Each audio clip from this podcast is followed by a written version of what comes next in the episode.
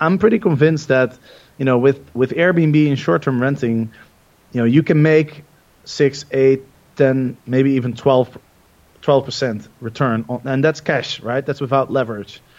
And I think you know the risk reward is is pretty good. I mean, a house is you know there's risks of course, but it's you know I, I would say like putting my money in the in the stock market at this point is much riskier than than to buy a house. Welcome to Live Let Thrive, a podcast about the Airbnb life, the share economy, and everything in between. Here are your hosts, Micah and Steve. Hello, hello, hello. Welcome back to another exciting episode of Live Let Thrive. This is episode 51 of our famous podcast.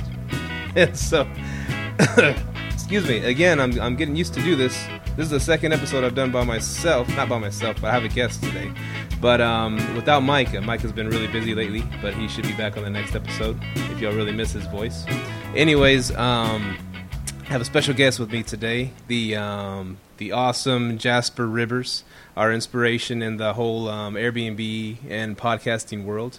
And so, uh, welcome aboard, Jasper. Good to see you again, old friend. Yeah, good to see you, Steven. How's it going? Ah, pretty good, man. Just busy, busy. You know how it is. Absolutely. Not as busy as you, I'm sure, because I mean, you're all over the world, literally. That's true. But I, I do take my time off as well. Well, they, uh, yeah, I see you enjoying life, man, on, on the Facebook world. But um, yeah, um, I was. I'll jump into it. Um, you have a, an awesome podcast we've been following for a, lo- a long time called um, "Get Paid for Your Pad." And first of all, like I mean, most I'm sure most of our listeners have heard of "Get Paid for Your Pad," and they. Um, but for the ones that haven't, if you could give us a brief description of what "Get Paid for Your Pad" is, and also um, what what's the big changes that's happening right now with the podcast. Yeah, absolutely. So I started uh, the podcast Get Paid for Your Pad back in 2014. Now this was right after I published my book, and at the time I felt like there wasn't very much good content out there on the topic of Airbnb hosting, and so you know I I thought it'd be a good idea to you know to help other Airbnb hosts to you know create good listings, make sure their photos are good you know, help them with the settings and you know the hospitality hospitality parts of you know how do you communicate with your guests, um, how do you make sure you get group reviews and all all that kind of basic stuff. And you know, I've been talking about it for about four years now. I've done like 236 episodes, I think now. Yeah. And um, you know, I, fe- I felt like it was time for for a change, because on the one hand, you know, there's there's a lot of other people now that are you know, giving very good advice on, on Airbnb hosting, such as such as yourself. And also, there's lots of books out there. There's you know, there's blogs, there's Facebook groups. I mean, there's so much information out there now that I I feel like you know there, there's there's enough information out there for people that I don't necessarily have to be talking about it. I can I could do something else, and and at the same time, I'm also I, I don't feel as passionate anymore about talking about Airbnb because I've been talking about it for so long. So I decided to shift the focus a little bit. Now, as you as you may know, in the in the last year or so, you know, I sold my house, my original Airbnb apartment in Amsterdam, and in the last year, I've been traveling around the world finding places where I could reinvest the the proceeds of the sale of the house in Amsterdam. And so the idea is really for me to have multiple properties around the world and you know stay at my own places when I am there and rent them out on Airbnb when I'm not. And I've really enjoyed this whole process of you know trying to find places uh, for for for investing in Airbnbs. You know, there's a lot of challenges, especially if you're abroad. Like you don't know the area, you don't know the legal system, you don't know the market. You're kind of in the dark, and so you know, to you know, to spend a substantial amount of money with that many question marks is, uh, I find it uh, quite a scary thing to do, and I can imagine that other people who are looking to invest abroad probably as concerned I have. You know, it's when you're investing in your backyard and you know you know everything, right? It it, it feels very comfortable. but to invest in a country where you have no idea if the if the legal system even even functions in case for some reason you lose a home or you know there's a lot of things a lot of question marks a lot of things that can happen and so I decided to talk more about the investing side how do you find uh, a good place to invest for in Airbnb you know where do you get a good return what are the things you gotta pay attention to? Like what you know, things like the regulation, like I said, the legal system, the taxes. You know, there's a, there might be a different currency. Um, you know, it's a different market. Uh, there's different. It's a different culture. And so, how do you go about uh, navigating all those all those different factors? So, so that's the uh, the focus now. I'll still be talking about Airbnb a little bit because I'll still be using it, and so but it won't be, you know, it won't be the focus of the the podcast so much. That's cool, man. And where at where in the world are you now? So right now I'm in Panama. So as part of this process is also that uh, you know since I sold my house in Amsterdam, I decided to apply for residency here in Panama. Um, that's mostly for for tax reasons, and so I'm kind of in the process of like gathering documents and you know, talking to lawyers and stuff like that to see how you know how this process works. And oh, as you can imagine, there's a lot of red uh, red tape involved in uh, in getting a residency. But uh, you know, I'm I'm uh, I'm hopeful that I'll I'll be able to get it done um, this year. That's awesome, dude. Hey, um, do you mind if we go off camera? Cause uh, yeah, it's going pretty slow on on this end. Yeah, for sure. All right. And I can take off my then I can take off my shirt again. oh no, you should have stayed on camera for that. We'd have got a lot more hits, I'm sure. Well, it's you know it's really as you may know it's really hot in Panama, and with podcast recording or an interview like this one, I I turn off the AC right because it makes a little noise. But then the consequence of that is that it gets really hot in the room. so I usually record without a shirt on. Oh, there you go. That's very uh, for y'all ladies out there, and, and some gentlemen, if if you're into that. Um, there you go. There's the visual for you, Jasper without a shirt. Um, you're still going to keep your show name get fa- get paid for your pad, right? Because you're pretty much. I mean, you're still doing the same thing, and you know you're using these properties around the world that you're going to accumulate to um, to travel, and you have your own spot to stay when you go there. So I, I assume you're keeping the the cool name, right? Yeah, absolutely, absolutely. And, you know, looking back, and I'm happy that I that I chose a, a brand name that's kind of kind of broad, um, because you know, get paid for your pet. It's still going to be about getting paid for your pet. It's going to be a little bit more about you know how to find the pet to get paid for.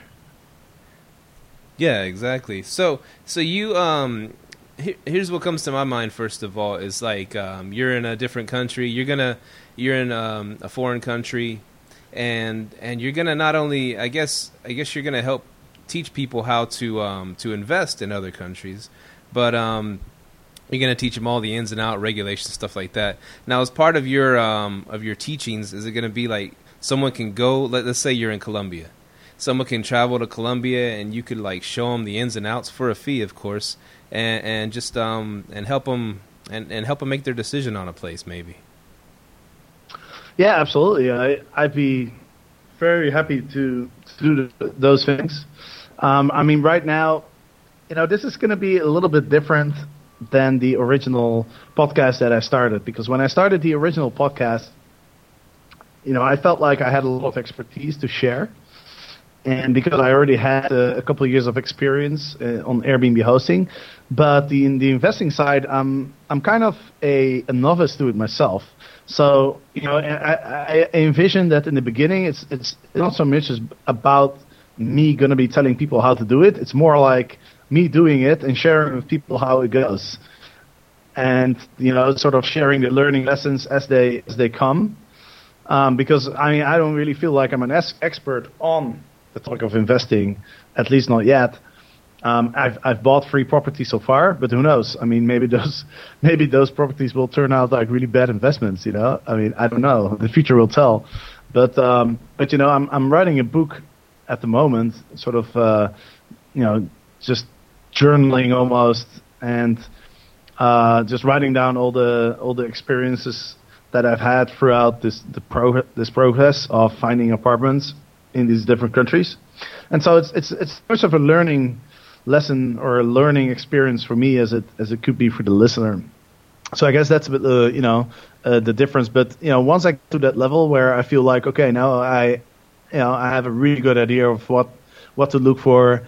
Uh, have some experience, and I feel like I can I can really provide value to other people who are looking at places. Then you know I'm obviously going to be happy to to be like sort of a you know a second piece of brain to to look at the decision and and and see if uh, if it makes sense.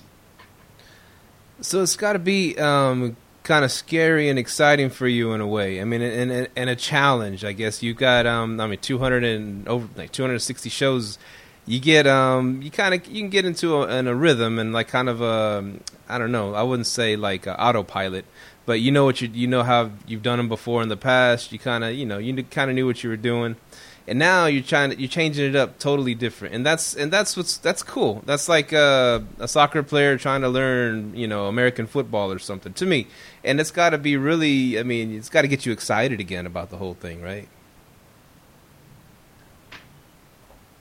Yeah, absolutely. Uh, you know, the the moment I sort of decided to make the shift, I, I could immediately feel the uh, a different type of energy coming up uh, in, in my body. Like when I was when I would think about what type of podcast to do and you know who to talk to, and because like I said, this is this is a, a learning experience for myself. You know, before I would interview two episodes, I interview an Airbnb host and and you know there's there's not that much that is new for for myself, right?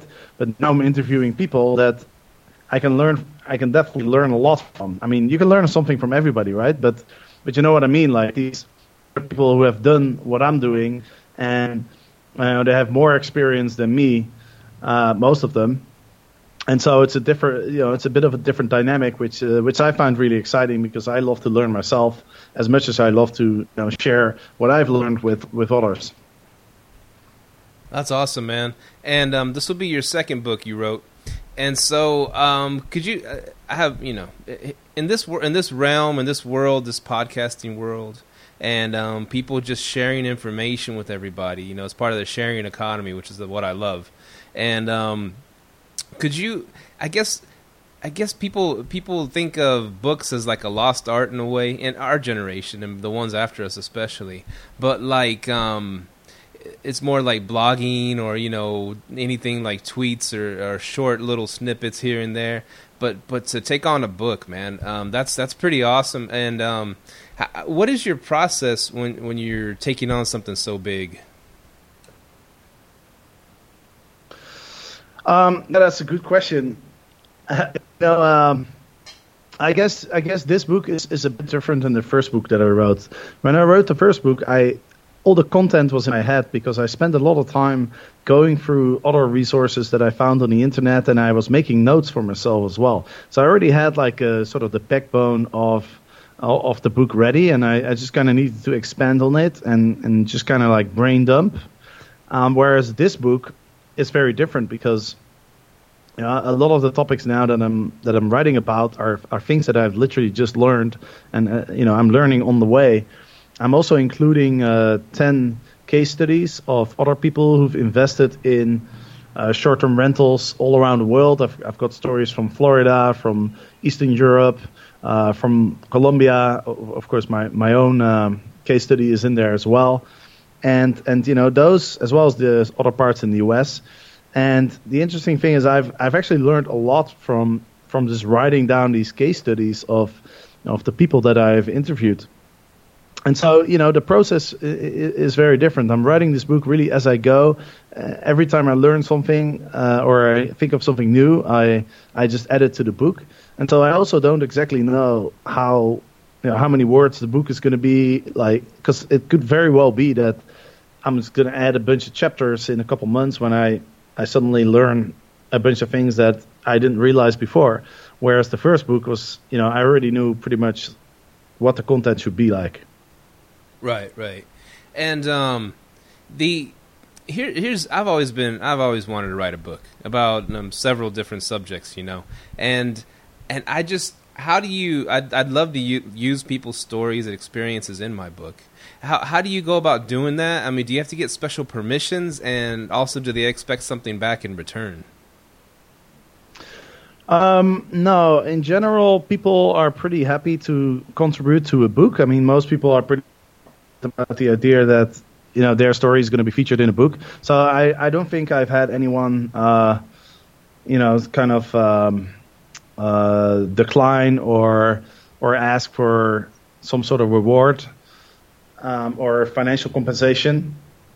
And also, a lot of the people that I interview, they they have their own. A lot of them have their own audiences as well, right? And so you know they are they are happy to contribute. I think also because it gives them some exposure for their for their own business. Now I don't know if it's you know maybe there's some some people that you know have kind of like a very large audience. If I were to ask like Tim Ferriss or something, you know, like he read a chapter from my book, then I don't know he might he might have had time for it. You know what I mean? But I I I, I guess that would be only like the really the sort of the high profile guys. That's cool, man. Um, so let's get back to the investing thing a little bit. I um I guess I guess uh, most people get started in Airbnb is just you know renting out a room from their house or renting out their whole house, something like that. Maybe um eventually move into the next house, but but like to to go out there and to buy something specifically for Airbnb is that is that what your intent is, or are you looking at different ways to invest in other countries, or that's your primary your primary manner of investing?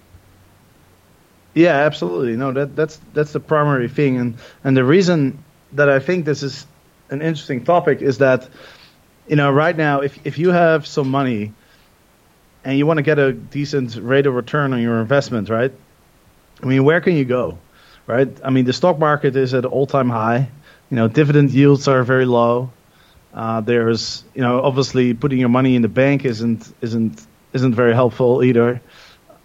You know, bond bond prices are at all time highs, so the yields are extremely low. I mean, the yield on the on the 30 year government bond in the U.S. is three percent. I mean, your your money is fixed for 30 years. you know, you're getting three percent. Yeah. I mean, does that that doesn't sound like a good deal to me? Uh, so you know, where do you go? And then obviously there's there's long term renting, but with the housing house prices that are so high now, even you know even in the, in in Europe and the U.S. I mean, I'm sure there's cases where you can still make very good returns, especially if you leverage. Um, but you know, other than that, it's pretty hard to get a good return somewhere. And I I'm pretty convinced that you know with with Airbnb and short term renting, you know, you can make six, eight, ten, maybe even twelve 12% return on, and that's cash, right? That's without leverage. And I think, you know, the risk reward is is pretty good. I mean, a house is, you know, there's risks, of course, but it's, you know, I, I would say like putting my money in the in the stock market at this point is much riskier than than to buy a house. And so, I feel like it's like acceptable risk and a a very high return. That's good. That's good. Um, now, do you now you said you, you own two properties or, or is it three properties already? Uh, well, yeah, I've bought three, but none of them are completed yet. Um, one of them is being furnished as we speak in in Colombia, in Cali. So that one should be ready in a couple of weeks. Uh, I've got one in the Philippines, which should be ready. Uh, the Philippines is a bit of it's it's always difficult to uh, to estimate when something's going to be ready especially because it's on a, on a small little island, and uh, and also there's like typhoons and you know all sorts of stuff going on in, in over there. So it's uh, you know hopefully it'll be done in a, in a couple months. And then the the last one I actually recently bought. It's a it's a studio in a, a building that uh, it's it's pre-construction, so you know it, the building isn't even there yet. So that one's kind of you know even scarier because you're investing in a country and then the building isn't even there yet. So you kind of feel like, okay, am I ever going to see anything? But uh, but you know, I'm also kind of doing this. Uh, this was a pretty pretty affordable one, so you know, if that one, if for some reason I get scanned, you know, I won't I won't be broke. But uh, but yeah, I'm, I'm I'm kind of trying different things as well. Um, so just just for myself also to learn. So I'm I'm I rather do like uh, more affordable, like you know 50, 50 to 150 investments versus like larger investments. If one goes south, then you know I, I won't be I won't be bankrupt because I realize that I have very much experience with this at all. So it's, it's very possible that I'm gonna I'm gonna screw up at some point. That's that's um that's wow. That's wild how you're trying three different things and three different spots like way far away from each other in the world.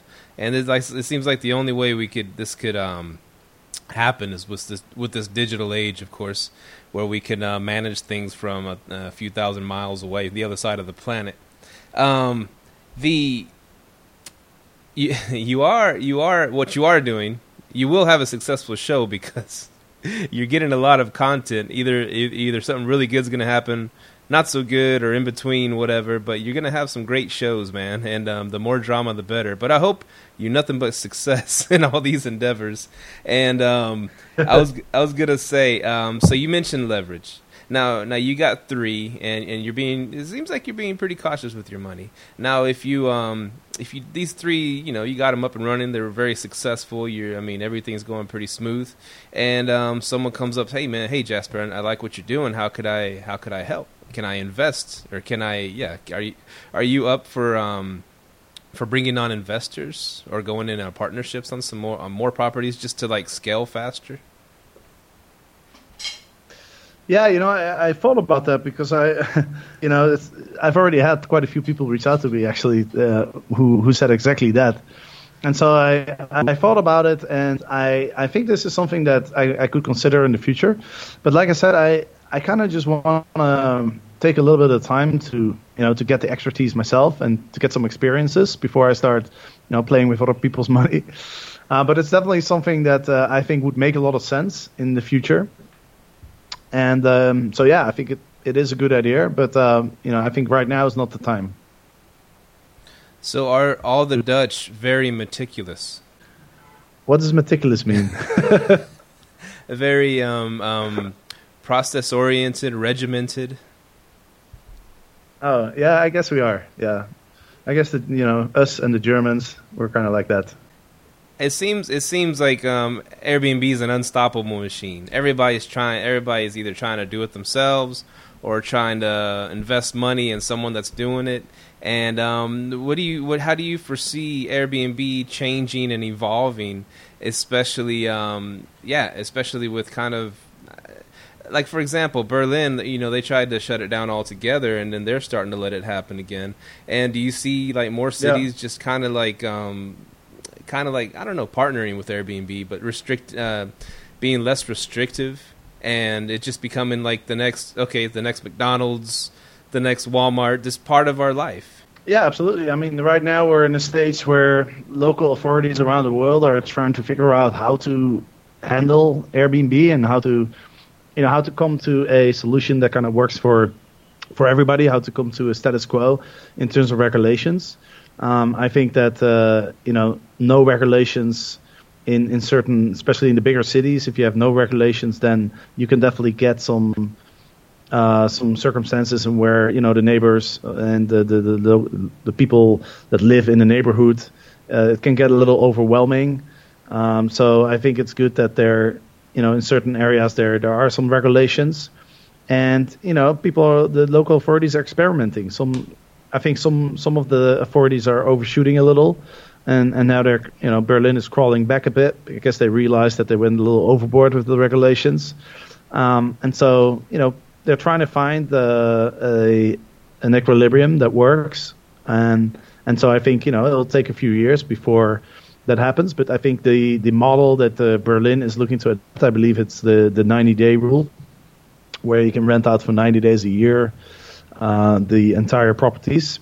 Just like in uh, in London, in Amsterdam, and Paris, we have similar rules in place, and I kind of feel like that that's going to be the you know so, sort of the default regulations or the, the go-to regulations uh, is to you know to to set a number of days that you're allowed to do it, and you know potentially also you know having to register with the local authorities. I think that's probably going to be in the long term you know, it seems to me that that's the most sort of viable uh, and sustainable uh, way to regulate it. And um, to you, um, what what top cities do you see um, that are ripe for investment in in Airbnb? Like to yeah, a, a, great place to to buy one and fix it up and and um, get it running. And you think uh, more tourists are about to to about to flood there, and it's cheap enough still. It hasn't been um, over you know oversaturated. What what are your top cities around the world that you would see a, a good place to invest?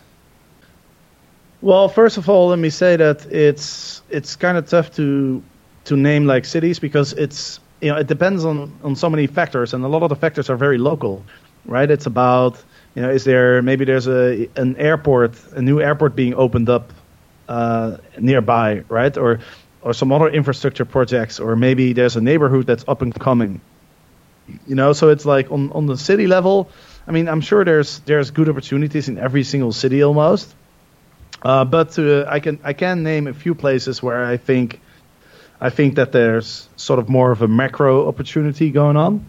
I'd say the first one that I'm looking at right now is Puerto Rico. You know, in particular San Juan.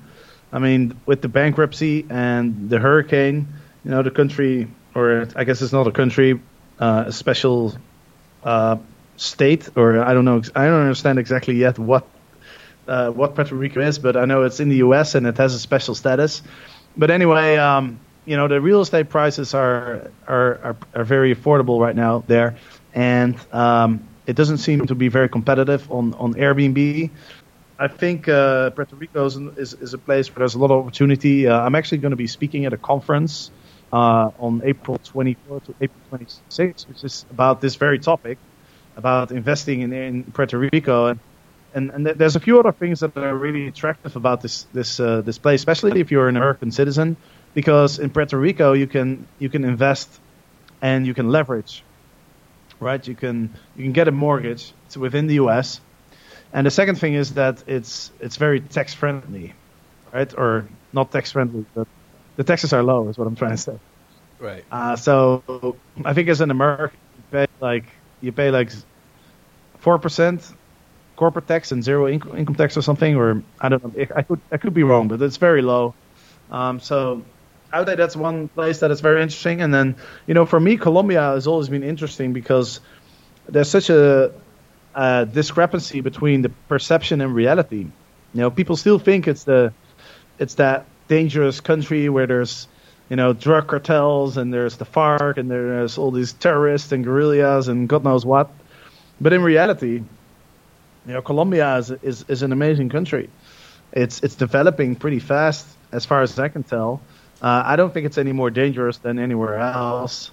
Um, you know, as long as you use your common sense. And the lifestyle in Colombia is great. I mean, it's super affordable. The, the cuisine, the Colombian cuisine, is is great.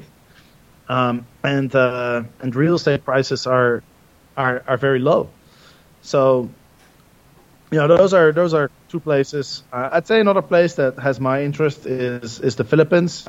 Um, and then from from a macro perspective, I just think that the Chinese at some point are going to travel and they want to go to the beach, and the Philippines is kind of like right in their backyard, and it's it's not as developed yet uh, from a, from a tourism standpoint as as Thailand and you know maybe maybe even Vietnam or places like Bali in Indonesia. And there's the Philippines is you know it's like seven thousand islands, and there's amazing, beautiful beaches everywhere, everywhere you go. And so, now naturally, I just kind of feel that uh, that the Philippines is is often kind of overlooked as a tourist destination because you know people in Europe they they want to fly they fly to Thailand. It's a little closer. You know, because the Philippines is like this island group in the Pacific, so it just feels like it's a little bit further out. And um, and yeah, so that's another country where I think there could be a lot of opportunity. The people also speak English there, which is an advantage if you want to spend a lot of time there. You don't have to learn like Thai or um, Indonesian or Spanish or whatever, whatever it may be. So I'd uh, say those are those are the places that I'm interested in. So there's like a what do they say? There's like a thousand Philippine islands. Seven thousand. Oh wow! Yeah, and it, because and because it's like our our archipelago. Do I pronounce that correct? uh, you know, the the water. It's you know inside. There's there's no big waves and stuff. So you have this like really tranquil ocean. Um, lots of coral reefs, lots of scuba diving, and it's just it's just beautiful. It's amazing. Man, I want to go. I got a lot of Filipino uh, friends over here, and, and yeah, they've they've told me about it. It it's, it sounds it does sound amazing. Have plenty of uh, San Miguel beer while you're over there. Yeah, and if you go over, try some of the local rum that they have.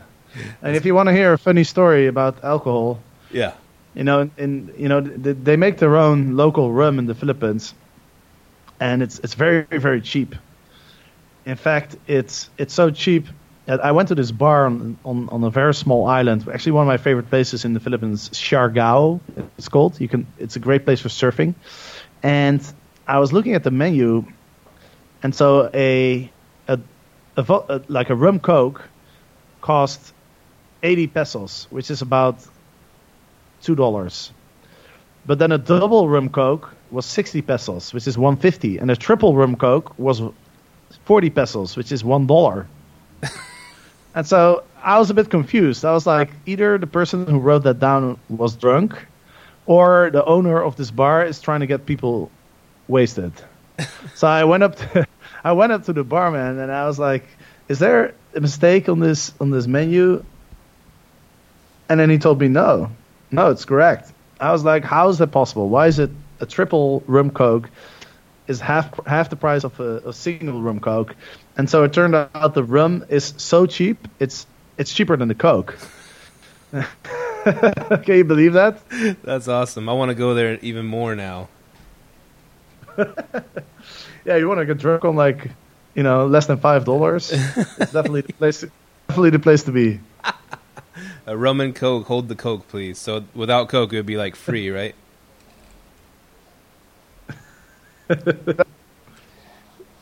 Oh man, um, is there um, which one and which? I guess uh, on that same note, I'll ask. I, I know you said there's a, like a bunch of factors and stuff like that. But do you see a spot that's that you would not recommend someone trying to invest and do Airbnb in this city? Sorry, I couldn't. I didn't hear you. Can you repeat the question? Like, um, you know, you mentioned some some good some good investment opportunities that you're looking at now, do you see spots around the world that people might? I mean, I don't know. Either they're, either it's oversaturated, or they're getting stricter, or or you see, um, I don't know. You you don't see like it being a really good investment right now to do uh, Airbnb. Like, what cities around the world are not very good for Airbnb investing? Well, I mean, there's there's you know there's a bunch of cities where it's become very diff- uh, difficult you know, cities where it's very hard right now. It's you know, for example, my home city Amsterdam. They're they're looking at uh, restricting the rentals to 30 days per year. Um, so you either are to have to open like uh, uh, 10 Airbnb accounts, or you know, you list on all these different platforms. And I mean, it's you know, I, would rather go to a place where the rules aren't so strict. Um, New York obviously is uh, is pretty tough. San Francisco has cracked down on it. Uh, Berlin so recently Berlin has has uh, is is considering regulation of, or they already passed it that they you know they loosened up a little bit. Barcelona is is one of the strictest Airbnb markets as well. Singapore is uh, is very difficult at the moment. You know, and then there's a number of places. Uh, you know, Santa Monica is a good example, but there's also a number of places where it's not allowed, like places like you know Taiwan, for example, Taipei I think Airbnb is not allowed, but then there's not a lot of enforcement, right? So you kind of have to you have to kind of make a choice. Okay, am I going to take a gamble? Like here in Panama, for example, Panama City, uh, Airbnb is also not allowed, but a lot of people do it, and they get away with it. So, you know, I'd, I'd rather be in a, in a place where where where you can do it, where it's allowed, um, because I don't want to worry about my you know losing my my Airbnb place at some point because it's illegal what I'm doing. Like I used to do it in Amsterdam, but technically that wasn't legal either. So uh, yeah, I'm, I'm, kind of happy to get out of the gray zone and, and just to play uh, play by uh, the rules. Now, with the big change you're doing with your show, moving more towards the um, investment side, are you afraid that you're going to alienate some of your longtime um, fans that just want to hear about you know what curtains to choose and and what um, locks to use on their doors?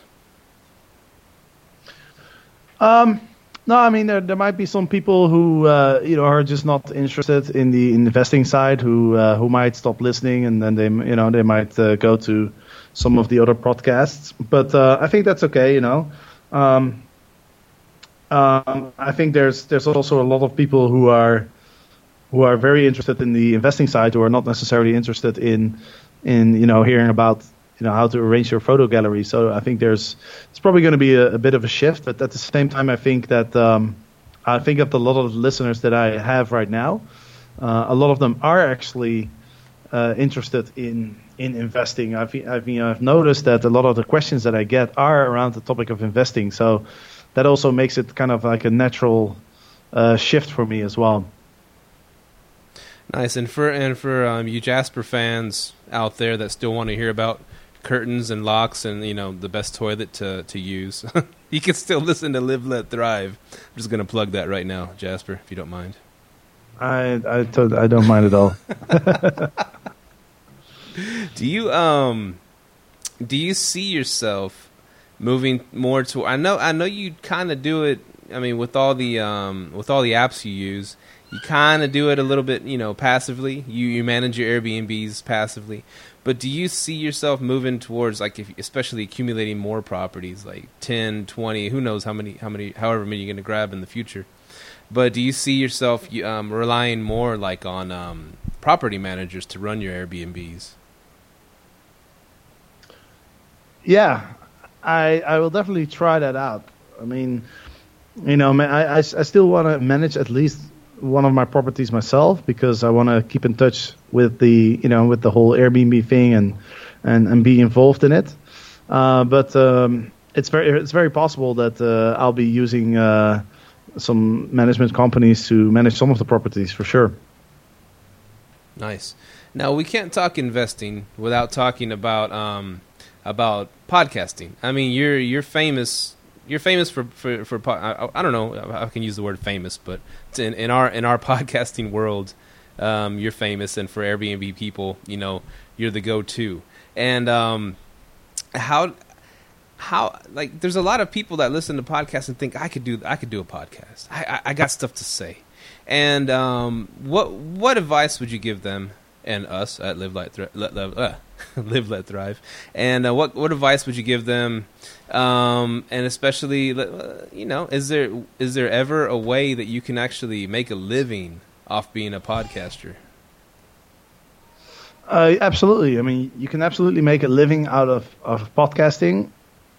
However, it's it's it's not easy. I mean, if it's if it's about making money, and I, I recommend people doing something else. But you know, I think that if you are if you're passionate about what you're talking about, and if you don't give up, then over the long term, it's definitely possible to you know to make money. Like I started taking on sponsors at some point.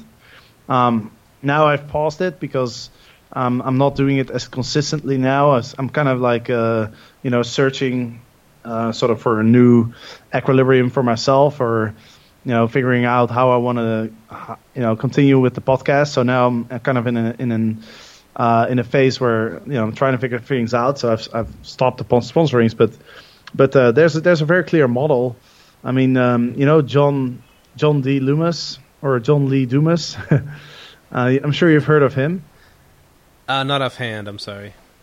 Oh, okay. Well, he has one of the most successful podcasts, if not the most successful podcast uh, that's around. And you know, he he's making a killing. He's doing a daily show on entrepreneurship and I, would say for anyone who wants to, you know, is really looking at podcasting as a job, I would say, you know, look up um, uh, John Lee Dumas and and read his story because, you know, he's he started out literally. Uh, he wanted to learn about entrepreneurship, and he, he couldn't find any more podcasts that talk about entrepreneurship. So he just started his own. He started interviewing entrepreneurs and uh, he was extremely passionate about it, and, and, and he's making a killing now. So I mean, it's definitely possible, but you know, it's not it's not an easy route. I'd say it takes for most people it'll take a long time, a lot of work, a lot of dedication, So, but yeah, I think it's possible. Anything is possible. But I, I guess um, on our end, you know, our our show's still small. We've we've passed the the 50 episode mark, which is to me that's a big that's a big thing because I've I've listened to podcasts for a while and I've always I've always noticed right around the 50 point they they they usually just disappear, man. I don't know what it is about that number 50, but a lot of them just Yeah. disappear. And right when I'm getting into them, like what, what the hell happened to them? They're gone. They just poof. Yeah. And so, and luckily we've passed that 50 mark. And I guess what I've noticed, you know, we haven't made a freaking dime off of ours yet, but but the networking that you get out of it and whatever you your podcast is about is freaking priceless, man. We've met some really cool people. We've actually gone in and done a little bit of business with these people, you know, outside of the podcast, and um, it's it's just like, yeah, you're gonna get so much um, networking accomplished. Oh yeah, that's absolutely right. I mean, um, you know, I I definitely see the podcasting more as a way to as a as a part a pillar of the of the business, but not necessarily the you know the the money generating part of the business. Like you said, it's a great way to connect with people. It's a great way to network. Um, it's a great way to build a connection with with people. Like you interview somebody on the show, and and you know you you have a connection, right? So I think you're absolutely right. Yeah, man, and um, I'm sure you get tons of fan mails from like chicks all over the world, right? I get some of them, yeah. Some are a little, some are a little, some are a little freaky. I'll, uh, I can tell you. All right, go ahead and read them. I'm just, I'm just kidding. I'm just kidding. Just no, I mean, like it's kind of, it's, it's kind of strange if you get like random messages from women saying like, you know, I love you, darling, and stuff like that. But it happens, yeah, it happens. oh, I know, Jasper. I'm just kidding. I don't know. I just I live vicariously. wait, through wait, wait. That, that, you get there when you get to a hundred. That's when the that's when the women start messaging you. you. There's some real motivation right there. Um, what um, back to investments a little bit. So, do you do you believe in like a balanced portfolio? I mean, you got real estate. I mean, with you, it'd be the Airbnb real estate. You got stocks. You got whatever crypto. Do you believe in that, or do you believe in just putting your eggs in one basket and of what you know and just going full fledged at that? No, I really like diversification, and so I, I'd like to have, uh, uh, you know, one of my eggs in, in every single basket, so to speak, except for the baskets that I think are going to sink. Um, so, you know, I, I've got different investments. I, I just invested in a in a coffee farm in also in Colombia, for example. Wow. You know, and that's a very that's very recession proof because you know whatever happens with the world, people still want to drink their coffee. Hell yeah. Um, you know, I've got some angel investments. I've got um, I've got some money in like in you know natural resources like gold. Um, I, I'm somewhat invested in the in the cryptocurrency market more as a as, as a trader, but not so much as as uh, taking direction, but uh, but still. Um, so yeah, no, I like uh, I like investing. Uh, I like diversification for sure. Nice, nice. Uh, now, investing in other countries, and it seems like you're doing the, the third world country approach, which is you know which is pretty cool. And um, have you come across some weird um, situations, or like, um, oh, here comes here comes the white guy, let's get him with for all his money? Are they kind of like you know you come across something like where they um, I don't want to say scams, where they just kind of like you know do things a little differently. Yeah, for sure. That uh, that happens quite often. yeah, you have to be you have to keep a wary eye out. Uh, I was just writing in a chapter in my book about how to go about how do you know when when someone is being honest. You know, obviously you you you can't know 100%, but but you know, like uh, yeah, people like to take your money, right? And so they will tell you, especially like real estate brokers. I mean, I'm sure there's a lot of good ones out there, but what I noticed is that uh, some of them they just kind of like tell you what they think you want to hear, uh, in order to you know sort of uh, motivate you to to go for the deal. And so what I tend to do is I tend to do a lot of research. I talk to a lot of people, talk to people on the street, uh, get to know some local people, and, and ask them. And then you usually find out some some local information And then what I do is I, I, I typically will ask the broker uh, those questions or whoever the person is that's helping me. I'll ask that person these questions that I already know the answer to, but those are these are type of questions that a, a foreigner wouldn't necessarily know. So it would be easy for them to lie about it if they think if they if that's what they want to do. And then you know that's a good way to sort of to sort of see if somebody's being authentic or not. Oh, that's great advice right there. Now, um, the bribe system. I know, um, I know in Mexico it's it's very prevalent. You know, not some uh, cop pulls you over. Uh, yeah, he's gonna tell you a bunch of things are wrong. It's gonna be this price, and then, but you know, if you put some money under my clipboard, I might let you go without you know an incident. And um, I, and I'm sure you've seen plenty of that. You know, being traveling around third world countries. How do you um, either how do you prepare for that, or do you know little tricks to to not pay those bribes?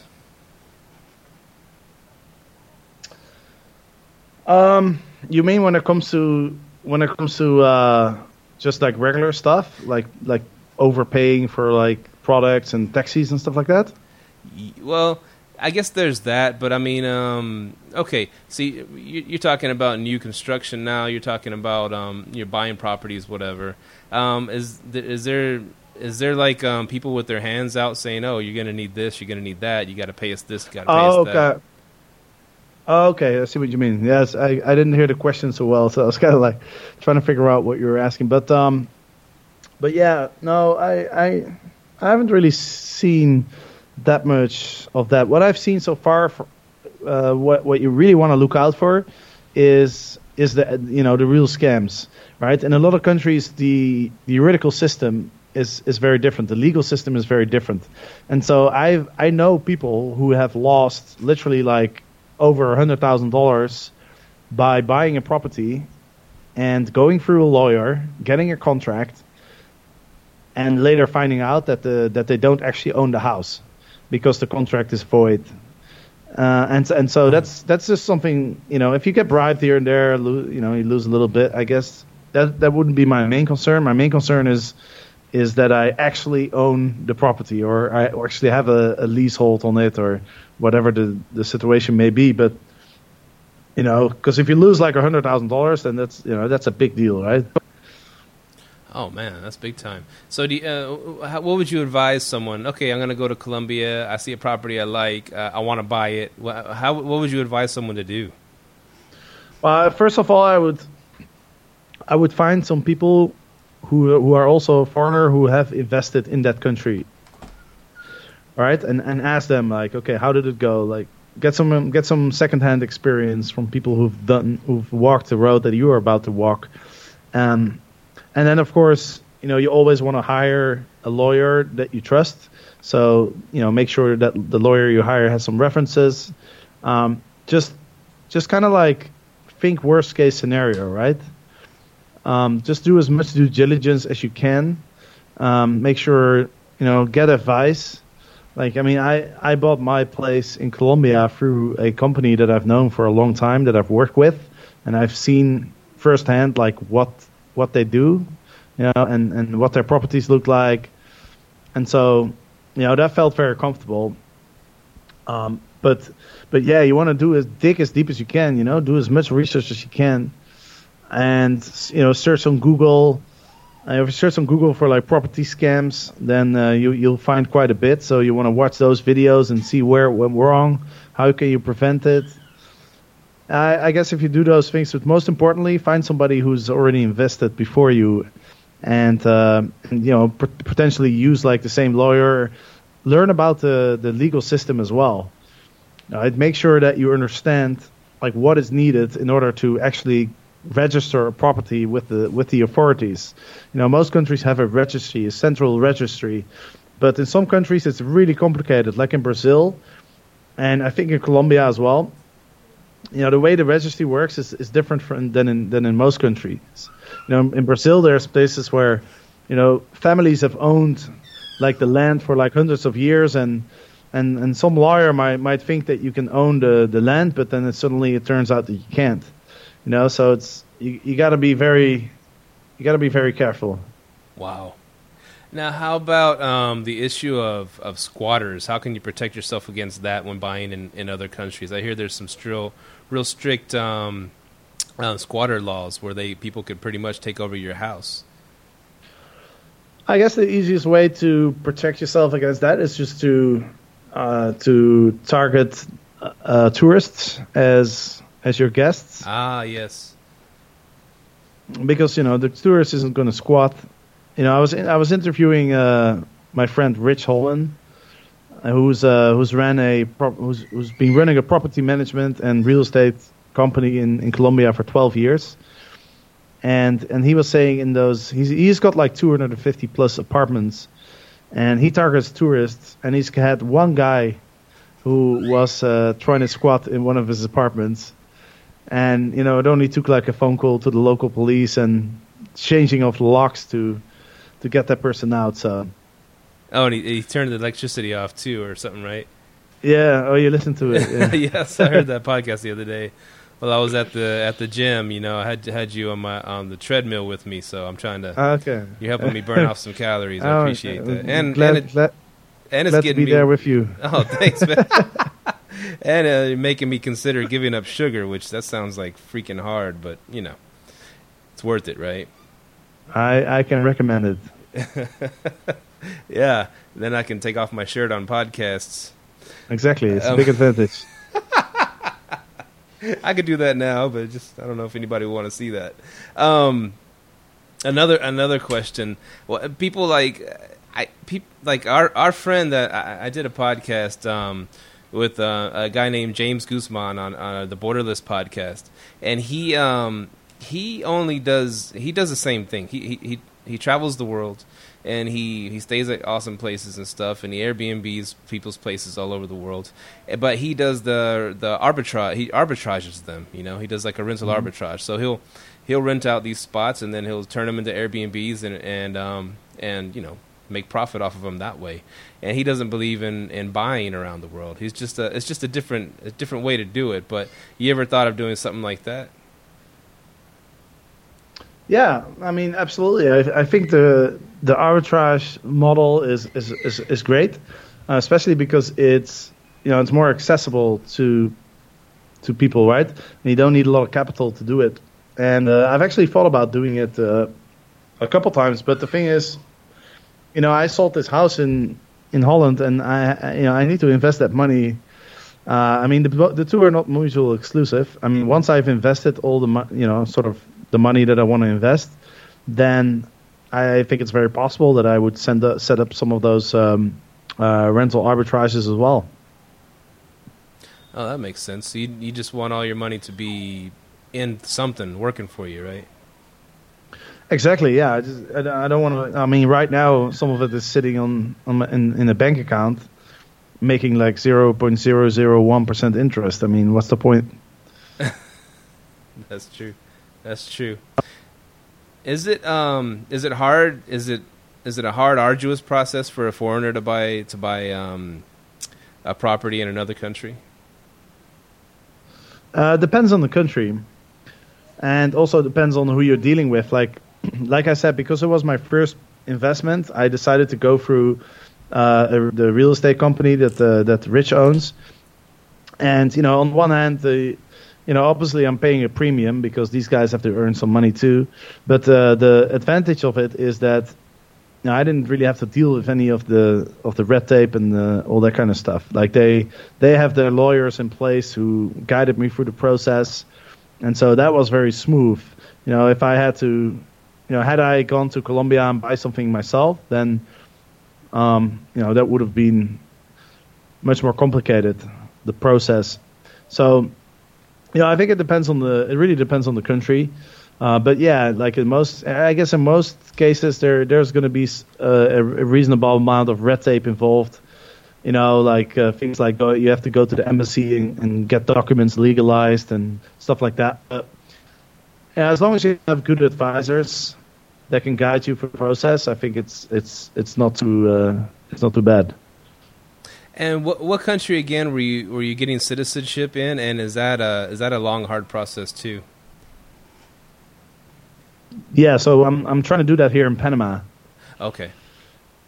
And why did you And, choose uh, Panama? well- Well, because in Panama, it's first of all, it's pretty, it's fairly easy to get your residency here compared to some other places. And secondly, it's uh, you know it's uh, it has a pretty good uh, favorable uh, tax environment. And uh, and and the other thing is, you know, Panama is actually a, a pretty interesting country because um, it's uh, it's very central.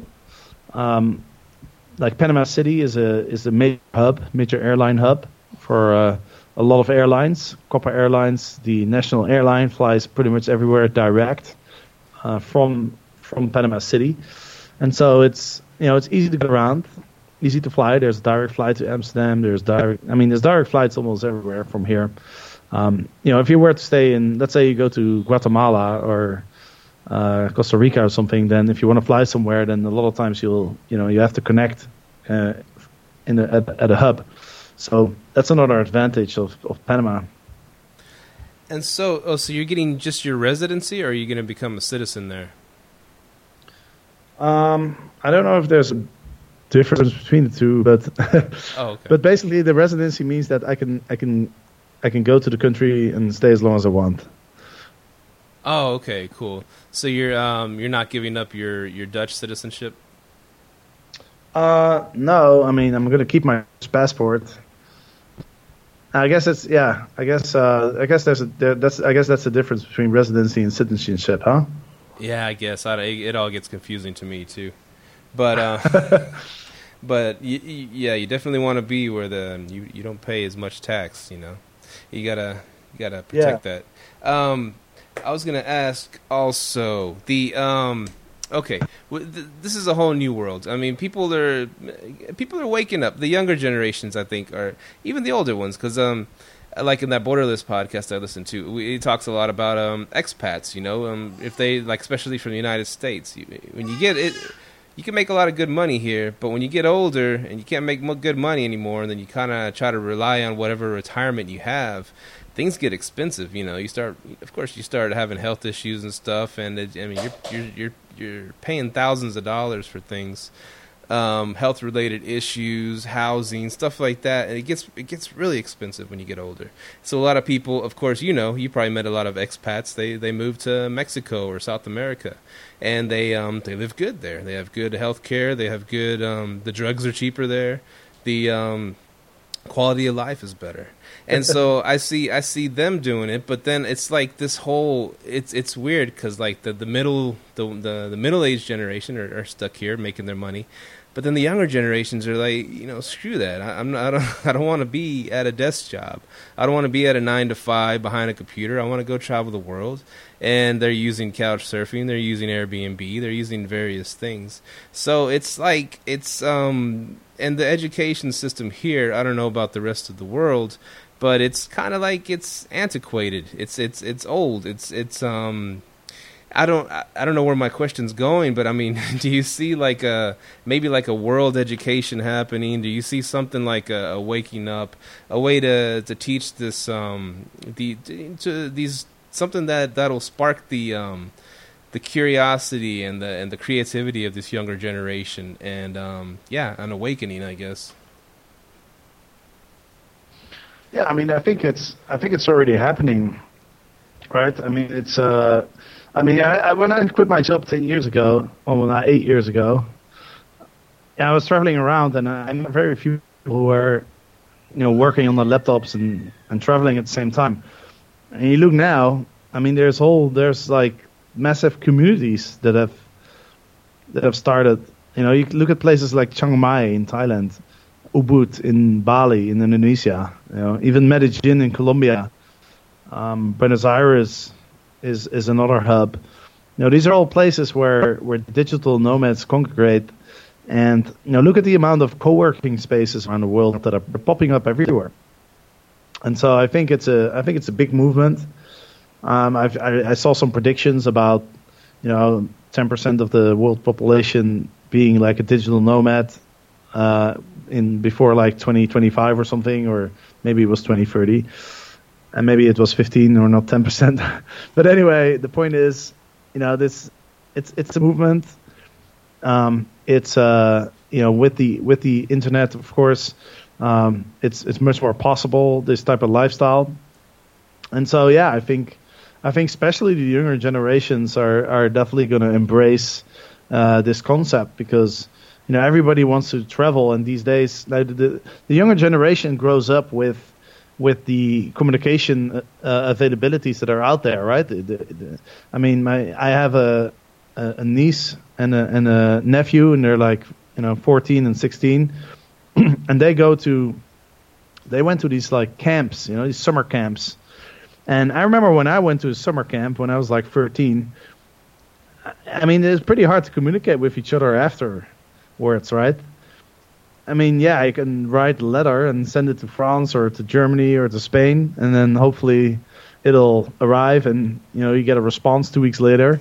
Now, you know, these kids are, are on Instagram you know, they're on, they're on they're on Facebook, they're on WhatsApp, they're on Snapchat. They are communicating, right? Oh yeah. And so you know, and and, and when you grow up in, the, in that environment where you can communicate with anyone around the world so easily, it uh, it becomes, I think, much uh, much more much less of a, of a of a scary thing to do to to say, hey, you know what, I'm gonna I'm going to pack up and I'm going to travel around and I'm going to see if I, you know, can support myself and hustle and and we'll we'll see how far you know we'll see how far I get. I think that uh, that step is sort of easier to do when for the younger generation than it is for you know the people uh, you know like like myself or even the earlier generation. Now, um, I, I I don't take you as a, as someone that that watches a lot of news. I know you're well read because I mean from your show you always know what's going on in the world of Airbnb. But I mean if, if you do ever catch yourself watching the news, especially here in the United States, I, I, when we watch the news, it, it's kind of it's very depressing, and and it looks like the whole world is on fire. You know, Europe's blowing up. Um, of course, South America's blowing up. Got you know, drug cartels, got this and that. We got to build a wall. We got all this mass paranoia. And then when you actually do go travel and you go to these spots, you're like, what the hell? What were they talking about, man? It's just like I hate. It's one of the reasons I hate the news. At my job, it's mostly um, older dudes, and they and they um, every morning they have the news on in the break room when we're when we're gonna you know select our jobs for the day, and so um, it's just this this negative negative murders, all this crazy stuff going on all around the world, and but like and and they're all up in arms. Oh yeah yeah, that's screwed up. Everything's messed up, and I'm like they don't go anywhere. They stay here and they watch this TV all day, and by but when you actually start going out there and traveling, you see that it's not really like that. It, all the third world countries that you've been through, I mean, you you don't see stuff like that, do you? And and and I don't. I guess I don't know. I don't know why the media does that. I don't know why they try to keep people scared. I guess they don't want us to to branch out and start thinking for ourselves or something. Do you see? Um, do you see that same thing? Well, yeah, absolutely. I mean, I hardly ever watch the news for the very same reasons that you've mentioned. You know, I don't want to live my life in fear, and so, you know, I don't want to expose myself to, you know, hypothetical potential threats that are out there that are, you know, so unlikely to actually affect me that, you know, I feel like there's not really a point even knowing about it. But um, but you know, I'll, I'll watch the financial news just because I want to stay updated on what's going on um, in in the financial world. Uh, for you know, also for some of the investments that I have. And uh, but other than that, I, I tend to stay away from the news.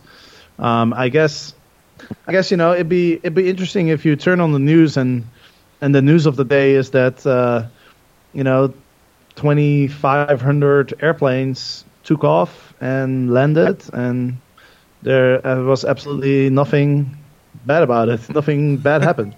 You know, you, you don't see that on the news, right? Like all the things that go well, you don't see it on the news. Like 90% of the news is like what goes wrong. And so you, yeah, if you watch the news all day, you feel like, like you said, you feel like there's there's all these problems and there's all this hate and and and and, and violence and God knows what. Um, and I mean, I'm, I mean, I'm, I'm sure it's out there. Um, but um, but yeah, I don't I don't want to be exposed to it too much. Yeah, and and then I guess when you actually do travel and you see things firsthand, it opens up your eyes, and you and you see it's not really like that. You see how how great it is. I mean, a lot of a lot of places are just really beautiful. There's so many beautiful things to see around the world, and so yeah, we shouldn't be paralyzed oh, yeah, sure. paralyzed by what the the media is trying to feed us. Yeah, exactly. I mean, if you really want to know about a situation, you got to dig a little deeper than uh, the news, right? I mean, uh, I mean, you know, think of a country like the Philippines, for example. Yeah, there's there's there's a there's a the southern island. There's some trouble with uh, with with some um, with some rebels over there, but that's like a very small area of the Philippines, right? But if you if you talk to somebody who's never been and who only watches the news, then you say, "Oh, I'm going to the Philippines," and that person will say, "Oh, are you crazy? There's like there's terrorists there." The and I'm like, well, yeah. I mean, this, yeah, I mean, there's like, I mean, this, this, you know, this, this crazy shit happens in every country. You just gotta make sure, you know, you just gotta, just gotta do a little research and know where where to go and know where not to go, right? And every country has dangerous areas. Oh, yeah, every city has dangerous areas. Yeah, you're right. Yeah, Um, exactly. So, So, so, all right, I got a hundred thousand dollars in my po- burning a hole in my pocket. I need to. I want to invest it somewhere. Where should I throw it in the around the world? Where should I? Where should I? What should I buy? I mean, right now, I would I would go to I would go to the conference in Puerto Rico. I mean, seriously. I mean, the, that's the reason I'm going. Well, they asked me to to speak as well to talk about Airbnb, but that's also how I know that it's there's opportunity there because I looked at the Airbnbs and they're charging a lot of money, and they're not very competitive. You know, the interior design is is not great. Um, the listings aren't that great, but the real estate prices are very low. So I'd say if you have hundred thousand dollars, I would say go to Puerto Rico uh, and and at least check it out. Um, the other good thing is, you know, the country kind of needs some uh, some investments coming in um, because obviously they need to rebuild the country, and so you know what's better than uh, like like I, I talked to Rich about this on my podcast last uh, last week. You know, what's better than investing money, getting a good return, and at the same time also helping uh, rebuild a, a country that's been or you know been hit by bankruptcy and a hurricane. So That's yeah. So I, I was I've been wanting to to look into investing there actually. And um, and if you're a reggaeton fan, um, that's the mecca for you. Just all day long reggaeton, nonstop. exactly, Well, Jasper, those are good tunes. yeah, great stuff, man. Doon doon doon. If you can do that, then you got any song right there. Doon doon doon. Anyways, um, it's been great talking to you, man. I, uh, I love catching up with you and seeing what your what your um, what's going on in your world, which is the whole world, literally. And uh, I'm glad you could hop on to Live Let Thrive, and um, it's gonna be like another epic um, Jasper show with like a, a million downloads, and so we appreciate that. And uh, and so, yeah, man. I, I, thanks for That would, coming that on. would that'd be nice, wouldn't it? Yeah. Oh yeah. Yeah. If you get that on YouTube, then you'd be set. Um, but yeah, we, we appreciate you coming on and um, and w- anything you want to plug, like wh- where people can find you, stuff like that. Uh, yeah, uh, getpaidforyourpad.com is uh, where people can find everything you know about Airbnb hosting, of course, and also about the going to be writing more about the investment side. Uh, you can find the podcast there, and um, you know, just uh, just, you know, I mentioned the conference. If if people are interested, I, I can offer some like 50% off tickets. So that's, that would be like 370 bucks for a three day conference, and including like drinks and food and stuff. So it's pretty pretty good deal. Um, so if people are interested, I'm going to be speaking there, and a lot of people in my community are going. Uh, so I think it's going to be a lot of fun. It's going to be very interesting to learn about the situation there. I think there's a lot of opportunities. So people want, if people are interested, uh, look at uh, just go to Puerto Rico Conference.com, and if you want that 50% discount, um, then uh, you can use a code. Actually, uh, it's uh, 50% off Puerto Rico, and then the, you know the O and the P and the R are capitalized. Or if that doesn't work, just send me an email at jasper at getpaidforyourpad.com. Cool, and I'll and I'll be waiting for my free tickets in my email box. So uh, we're all good. We're all good. or, already sent them, man. I Already Oh. sent them. thanks, man. Appreciate that. all right, Jasper. Um, thanks for coming on, and uh, we'll we'll holler at you um, fairly soon, hopefully. And take care. Safe travels, my friend. All right, Stephen. Thanks for having me, man. It's a pleasure. All right. Take care. Take care, matey. And that was the great Jasper Ribbers from Get Paid for Your Pad. Awesome show as usual. And um, I wish Micah could have been here for it, but he'll be here on the next one. We got some some more awesome guests coming up. And yeah, check out Get Paid for Your Pad. It's um, it was life changing um, podcast for us, for us live let thrivers. We've learned a lot from it. We've modeled a lot after it um, stolen a few things from it. Um, anyways, uh, this is still weird me doing the podcast by myself, so I hope I'm not screwing it up too badly. And we appreciate all you all you listeners out there, all you um, all you do for us and spreading the word on Live Let Thrive. And you know where to find us liveletthrive.com, liveletthrive at gmail.com. That phone number that Mike always throws out. I don't know if anybody ever calls it, but you can call my phone number 817 566 4777. Leave me a text message. Let me know what's going on in your neck of the woods. And um, yeah, we'll throw you on the podcast. We love you all. Thanks for all the support. And um, keep living, keep letting, keep thriving. Peace out. Thank you for tuning in to this week's episode of Live, Let, Thrive. Be sure to tune in next week for all the latest in the world of Airbnb and all that entails. Bye bye.